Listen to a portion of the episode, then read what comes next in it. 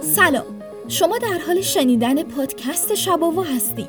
تهیه شده در کانون نجوم آماتوری دانشگاه فردوسی مشهد.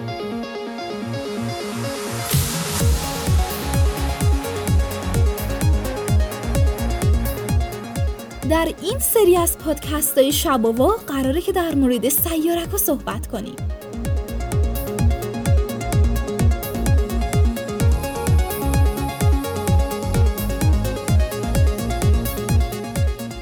اپیزود چهارم پروژه های سیارکی.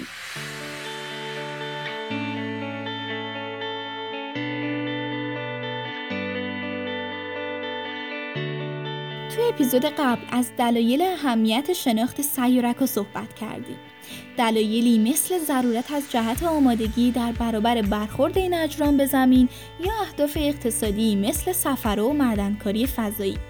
همچنین سیارک ها رو کلید حل سوالات زیادی از جمله پیدایش منظومه شمسی و ابهاماتی مثل به وجود اومدن حیات کره زمین دونستید اما اصلا بشر تا به امروز چه اقداماتی برای شناخت سیارک ها انجام داده؟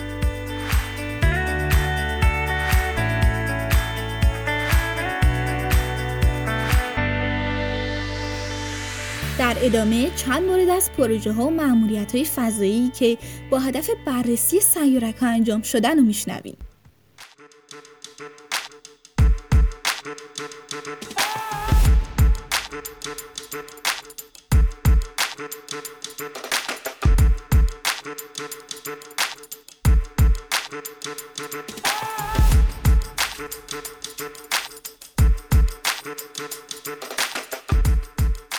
تلسکوپ موناکی تا مدت ها تصور می شد که سیارک فاقد آب و مواد عالی اما این تصور تو سال 2006 به چالش کشیده شد منجما برای اولین بار روی سیارک تیمیس 24 نشونه های از وجود آب پیدا کردند. تلسکوپ فروسرخ موناکی تو هوایی طیف جذبی نور باستاب شده از سطح این سیارک رو به دست آورد. نواری که نشون دهنده وجود دونه های پوشیده شده با یخ بود. علاوه بر اون اتصالات کربن هیدروژنی که وجود مواد عالی بر سطح این سیارک رو تایید می‌کرد. در حقیقت یک لایه شبنم منجمد تو سطح تمیس 24 بود که وجود یخ تو لایه های زیرین این سیارک رو نشون میده.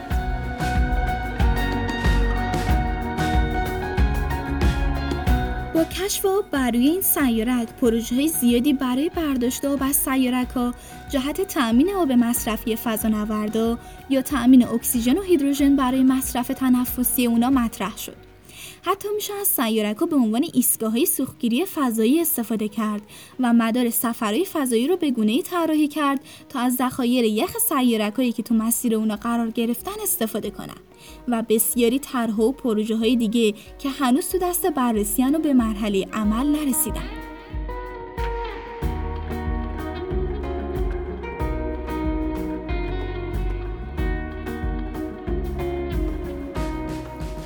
ماهواره فروسرخ آکاری. جالبه بدونین که ماهواره فروسرخ آکاری برای اولین بار موفق شد ذخایر آب به شکل مواد معدنی هیدراتر رو تو تعدادی از سیارک ها تایید کنه. با اینکه سیاره ما تنها سیاره که وجود آب تو اون اثبات شده اما هنوز نمی‌دونیم زمین چجوری این آب به دست آورده.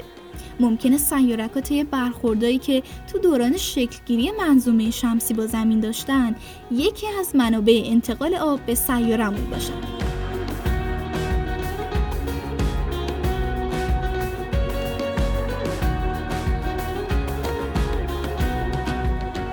کاوشگر داون یا سپیده دم؟ فضاپیمای سپید دم یک کاوشگر فضایی ناساست که مأموریت اون مطالعه بر روی سرس و وستاس که از اپیزود یک معرف حضورتون هستن.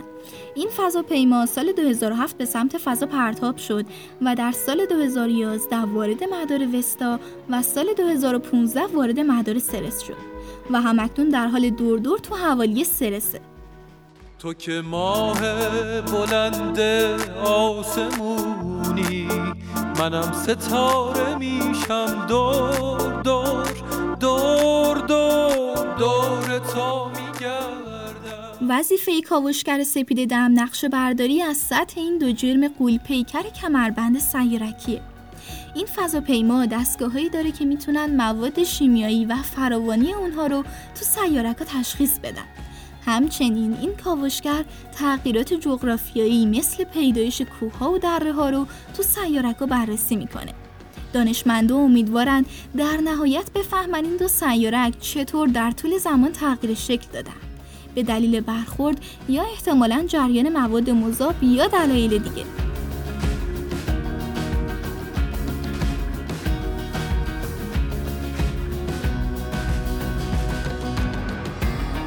برخوردگر دارت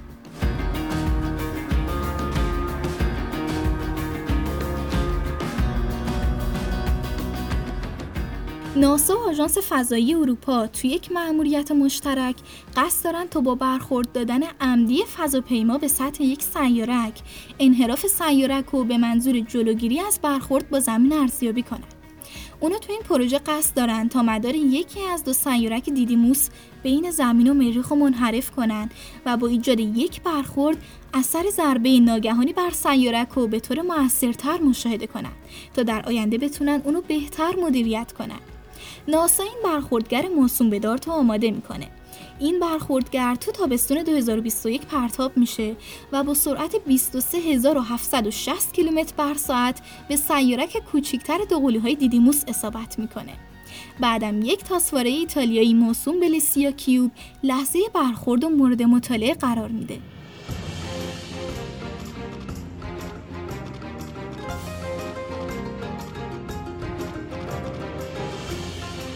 هایابوسا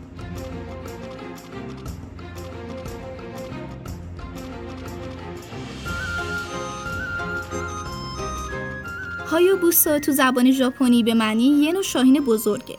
این پرنده شکاری عادت داره برای شناسایی بر فراز تومه خودش پرواز کنه و ناگهان با یک حمله سریع تومه رو از زمین چنگ بزن و دوباره به آسمون برگرده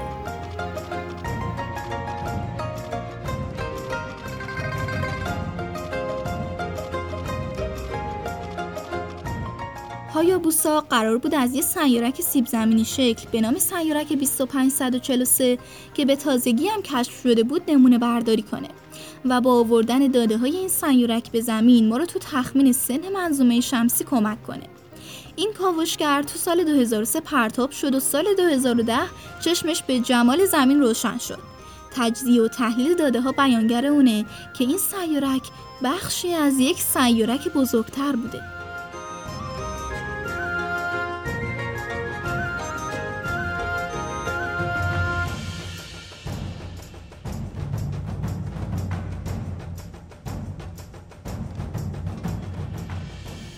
دومین هایابوسا تو سال 2014 از زمین خارج شد و در دسامبر امسال به زمین برمیگرده. این مأموریت که کاسته های پروژه قبلی رو پوشش میده از تکنولوژی های جدیدی برخورداره که به ما کمک می‌کنن اطلاعات کاملتری درباره سیارک ها به دست بیاریم.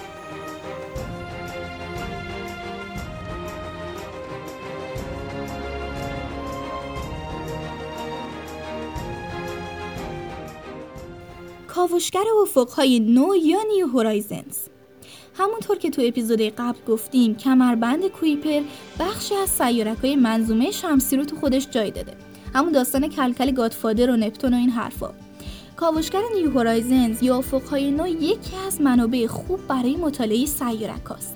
این کاوشگر تو فوریه 2006 به سمت کمربند کویپر پرتاب شد و در طی مأموریتش پلوتو پنج ماه اونو مورد بررسی قرار داد. این فضاپیمای رباتیک ناسا تو سال 2015 از نزدیکترین فاصله سیاره کوتوله پلوتو عبور کرد. همچنین از کنار سیارک اولتیماتوله هم گذشت و اطلاعات زیادی درباره این سیارک به زمین ارسال کرد.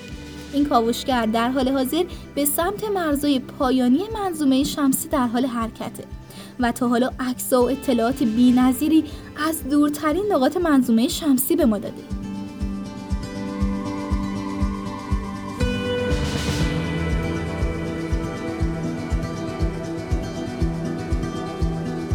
کاوشگر اوسیریس رکس این کاوشگر سال 2016 به سمت سیارک بنو فرستاده شد و مأموریت داره تا با مطالعه مواد این سیارک کربنی به دانشمندا تو رسیدن به پاسخهای تازه‌ای درباره مراحل ابتدایی پیدایش و تکامل داروینی کمک کنه. این کاوشگر سه سال آینده یعنی سال 2023 به زمین می‌رسه که دارای اطلاعات ارزشمندی درباره تکامل سامانه خورشید و مراحل اولیه پیدایش سیاره هاست.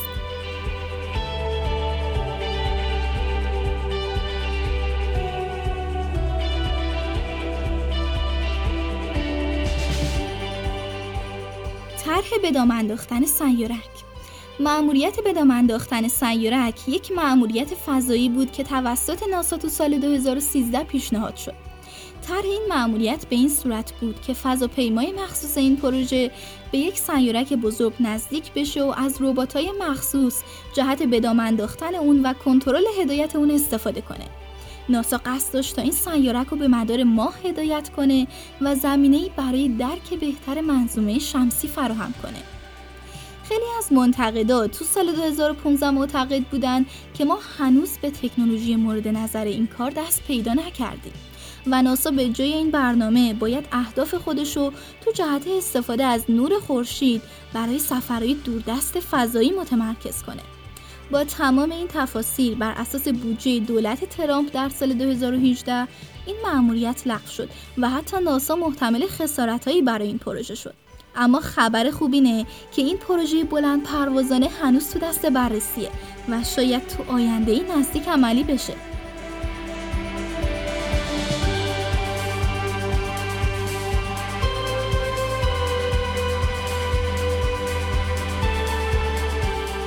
معدنکاری فضایی و در پایان جالبه بدونین که اخیرا طرح معدنکاری فضایی که توی اپیزود قبلم راجبش صحبت کردیم و استفاده از منابع موجود تو ماه و سیارک‌ها توسط جناب ترامپ تایید شده.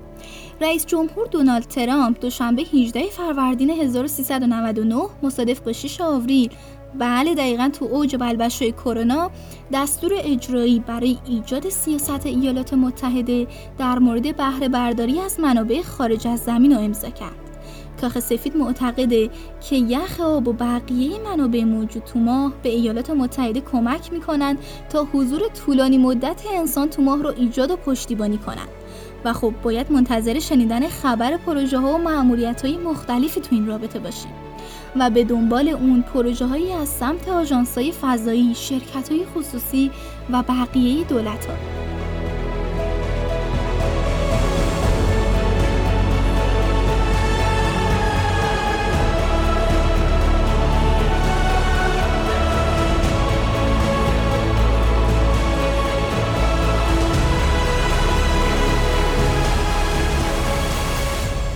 و در نهایت اینکه ببینیم بشر چطور و تا چه حد می‌خواد از این منابع کیهانی استفاده کنه و از اون مهمتر آیا لازم نگران زیادی خواهی ها و طمع سیری ناپذیر انسان ها تو بهره برداری و استفاده از این اجرام فضایی باشیم؟